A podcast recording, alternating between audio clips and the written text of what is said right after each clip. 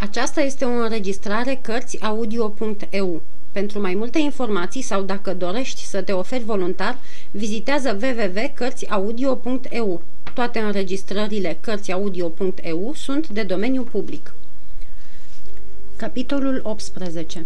Iubitul și soțul. Ah, doamnă, începu D'Artagnan intrând prin portița pe care o deschidea tânăra femeie, dă-mi voie să-ți spun că ai un soț groaznic de nesuferit. Cum? Ai auzit cearta noastră? Întrebă repede doamna Bonacieux privindu-l tulburată. De la început până la sfârșit. Dar cum asta? Doamne Dumnezeule! Printr-un mijloc cunoscut numai mie și datorită căruia am auzit și convorbirea aceea însuflețită pe care ai avut-o cu zbirii cardinalului. Și ce-ai înțeles din ce spuneam? 1000 de lucruri. În primul rând că soțul dumitale e din fericire un căscat și un prost. Apoi că erai în încurcătură, ceea ce m-a bucurat grozav, căci îmi dă prilejul să te slujesc de aici înainte și, Dumnezeu mi-e martor, că sunt gata să mă arunc în foc pentru dumneata. În sfârșit, că regina are nevoie de un om îndrăzneț, deștept și credincios, care să plece pentru ea într-o călătorie la Londra. Am cel puțin 2 din cele 3 însușiri de care aveți nevoie și iată, am sosit. Doamna Bonacieux nu răspunse, dar inima îi sălta de bucurie și o tainică speranță ilumină privirea. Și ce chezășie pot să-mi dai?" întrebă ea, dacă primesc să-ți încredințez această misiune." Dragostea mea pentru dumneata. Dar spune odată, poruncește, ce trebuie să fac?" Dumnezeule, Dumnezeule!" se codea tânăra femeie. Pot eu oare să-ți încredințez o asemenea taină, domnule? Ești aproape un copil." Bine, văd că e nevoie să răspundă cineva pentru mine." Mărturisesc, aș fi mult mai liniștită." Îl cunoști pe Atos?" Nu." Dar pe Portos?" Nu." Nici pe Aramis?" Nu. Cine sunt domnii aceștia?" Muschetari de-ai regelui. Dar pe domnul de Treville, capitanul lor, îl cunoști?" Ah, da, pe acesta îl cunosc. Nu personal, dar am auzit deseori vorbindu-se de el reginei ca de un bărbat cutezător, un gentilom cinstit și sincer." De el nu ți-e teamă că o să te trădeze cardinalului, nu-i așa?" O, nu, desigur." Atunci dezvăluie-i taina dumitale și întreabă-l dacă poți să-mi o încredințezi și mie, oricât ar fi ea de însemnată, de prețioasă sau de cumplită." Dar această taină nu e a mea, așa că nu pot să destăinuiesc nimănui." În schimb, era cât pe aci să-i o încredințez domnului Bonacieux," răspunse D'Artagnan cu ciudă. Așa cum se încredințează o scrisoare scorburii unui copac, aripii unui porumbel sau zgârzii unui câine. Și totuși, uite, eu te iubesc. Așa spui dumneata. Sunt om de onoare? Cred. Sunt și cutezător. Despre asta nu mă îndoiesc. Atunci, pune-mă la încercare." Doamna Bonacieux îl privi pe tânăr, stăpânită încă de neîncredere, dar în ochii lui era atâta înflăcărare, în grai atâta iscusință, încât se simți îndemnată să îi se destăinuiască. De altminteri, se găsea într-una din împrejurările în care te vezi obligat să încerci orice. Regina era la fel de pierdută și printr-o prea mare neîncredere ca și prin prea mare încredere. Apoi, trebuie să mărturisim simțământul ce-l avea fără voia ei pentru acest tânăr ocrotitor, o hotărâ să vorbească. Ascultă, începu ea, mă dau bătută în fața spuselor și încredințărilor dumitale. Dar îți jur înaintea lui Dumnezeu care ne aude că dacă mă trădezi, chiar dacă dușmanii mei mă iartă, eu tot mă voi omorî și vei fi vinovat de moartea mea. Și eu îți jur, doamnă, înaintea lui Dumnezeu că dacă sunt prins împlinindu-ți poruncile, voi muri mai curând decât să scap o vorbă sau să fac ceva care ar putea primejdui pe oricine ar fi." Tânăra femeie încredință atunci grozava taină pe care întâmplarea i-o dezvăluise și lui în parte, în fața samaritencei. Astfel și-au mărturisit unul celuilalt dragostea lor. D'Artagnan strălucea de fericire și mândrie. Taina ce-i fusese încredințată, femeia aceea pe care o iubea, încrederea și dragostea făceau din el un uriaș. Plec," zise el, plec îndată." Cum pleci?" îl potoli doamna Bonacieux. Dar regimentul, dar capitanul? Pe legea mea m-ai făcut să uit de toate acestea, scumpa mea Constans. Da, ai dreptate, trebuie să-mi fac rost de un concediu." Încă o piedică," șopti doamna Bonacieux îndurerată. Oh, peste asta," îi spuse D'Artagnan după o clipă de gândire, trec eu, n-avea grijă." În ce fel? Mă duc chiar în această seară la domnul de Treville și îl rog să-i ceară cumnatului său, domnul des Essarts, un concediu pentru mine." Și acum altceva. Ce anume?" întrebă D'Artagnan, văzând că doamna Bonacieux se codește să-și sfârșească gândul. Poate că n-ai bani." Poate e de prisos," zise D'Artagnan surâzând. Atunci, urmă doamna Bonacieux deschizând un sertar și scoțând punga pe care soțul ei, cu o jumătate de oră mai înainte, o mângâiase atât de drăgăstos, atunci ia punga aceasta. A cardinalului?" strigă izbucnind în râs D'Artagnan, care, după cum își amintește cititorul, datorită dușumelelor scoase, nu pierduse niciun cuvânt din convorbirea dintre negustor și soția lui. Da, a cardinalului," răspunse doamna Bonacieux. După cum vezi, e destul de durdulie." Mii de draci," adăugă D'Artagnan.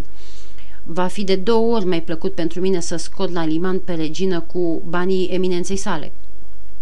Ești un tânăr tare drăguț," zise doamna Bonacieux. Să știi că majestatea sa nu-ți va fi nerecunoscătoare. Dar sunt răsplătit din plin," o încredință D'Artagnan. Te iubesc și îmi dai voie să ți-o spun. Sunt mai fericit decât aș fi îndrăznit vreodată să sper." Tăcere!" șopti doamna Bonacieux tresărind. Ce e?" Vorbește cineva în stradă." E vocea soțului meu, da, el e." D'Artagnan se repezi la ușă și împinse zăvorul. Să nu intre cât timp sunt eu aici," sfătui el. După ce voi pleca, deschide-i dumneata." Dar nici pe mine nu trebuie să mă găsească aici. Ce să-i spun de lipsa banilor dacă rămân?" Ai dreptate, să ieșim de aici." Să ieșim, dar cum? O să ne vadă." Urcăm sus la mine." Ah, secodia, mi-o spui cu un glas care mă sperie." Doamna Bonacieux rostie aceste cuvinte cu ochii înlăcrimați. Zărindu-i lacrimile, D'Artagnan se aruncă înduioșat la picioarele ei. În casa mea," îi spuse, vei fi la adăpost ca într-un templu. Îți dau cuvântul meu de gentilom." Haidem," se hotărâ ea. Am încredere în dumneata, prietene." D'Artagnan trase cu băgare de seamă zăvorul și deschise ușa. Apoi, ușori ca umbrele, amândoi se strecurară nevăzuți în alee, urcară tiptil scara și intrară în camera lui D'Artagnan. Odată ajunși, tânărul propti ușa pentru mai multă siguranță.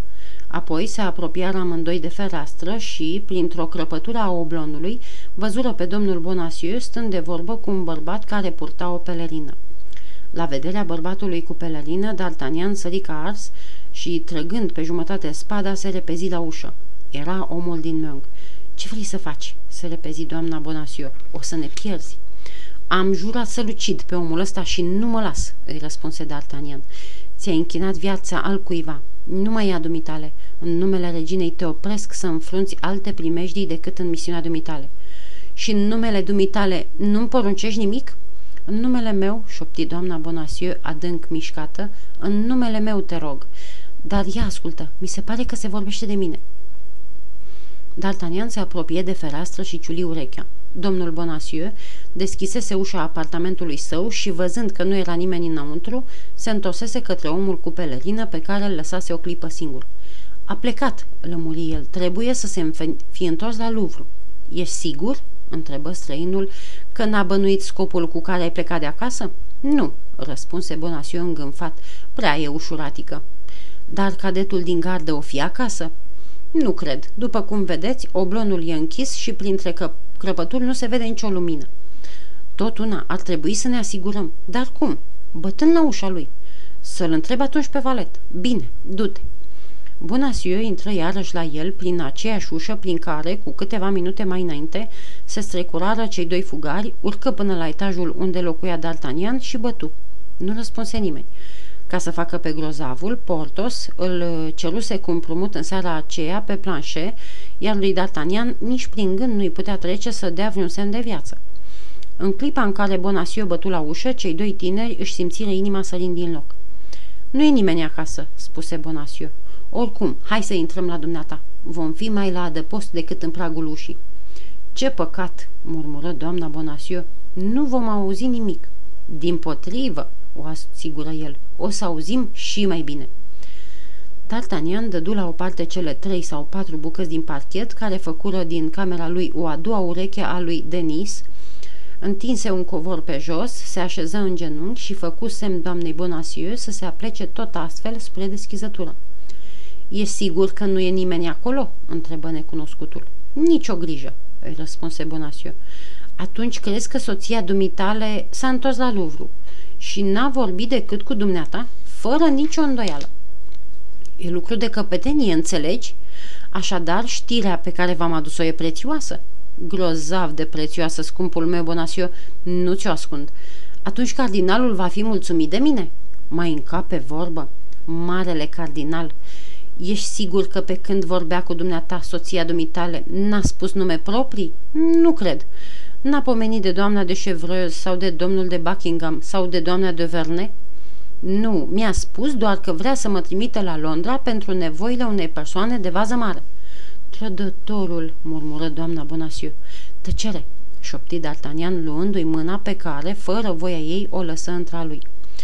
Oricum, tot prost ai fost, urmă omul cu pelerina, trebuia să te prefaci că primești însărcinarea și ai fi pus mâna pe scrisoare. Statul care se află în primejdie putea fi salvat, iar dumneata, iar eu? Ei, cardinalul ți-ar fi oferit un titlu de noblețe. V-a spus-o el? Da, știu că-ți pregătea bucuria aceasta. Fiți pe pace, îl încredință Bonacieux. Soția mea mă iubește la nebunie și mai e încă vreme. Neghiobul, murmură doamna Bonacieux. Tăcere, îi șopti D'Artagnan, strângându-i ceva mai tare mâna. Cum mai e încă vreme? Întrebă omul cu pelerina. Mă duc la Louvre, cer să vorbesc cu doamna Bonacieux, îi spun că m-am răzgândit, înnod iarăși firul problemei, pun mâna pe scrisoare și alerg la cardinal.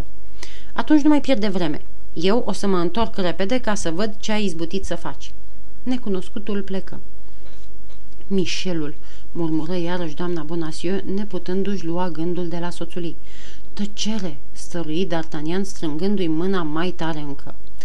Un urlet îngrozitor curmă deodată șirul de cugetări al celor doi îndrăgostiți.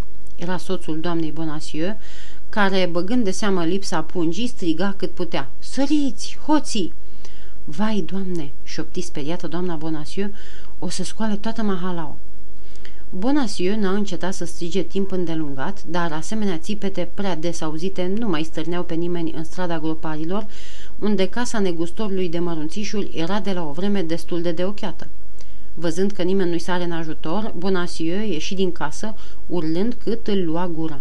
Strigătele lui se îndepărtau din ce în ce înspre strada Bacului. Și acum, că a plecat, e rândul dumitale să o ștergi de aici," spuse doamna Bonacieux. Curaj, dar mai ales multă băgare de seamă. Nu uita că te-ai dăruit reginei." Reginei și dumitale," întregi D'Artagnan. Fii liniștită, frumoasă Constans. Mă voi întoarce vrednic de recunoștința ei. Dar întoarce-mă voi oare vrednic și de dragostea dumitale?" În loc de răspuns, obrajii tinerei femei se rumeniră. Câteva clipe mai târziu, D'Artagnan ieșea la rândul lui din casă, înfășurat și el, ca și necunoscutul, într-o pelerină uriașă, din care se vedea ieșind doar teaca unei spade nesfârșite. Doamna Bonacieux îl urmări din ochi cu acea îndelungă privire drăgăstoasă cu care femeia însoțește pe bărbatul pe care simte că-l iubește. Dar îndată ce-l văzu pierind după colțul străzii, se prăbuși în genunchi și, împreunându-și mâinile, șopti rugându-se. Doamne, fie-ți milă de regină! Doamne, fie-ți milă și de mine!"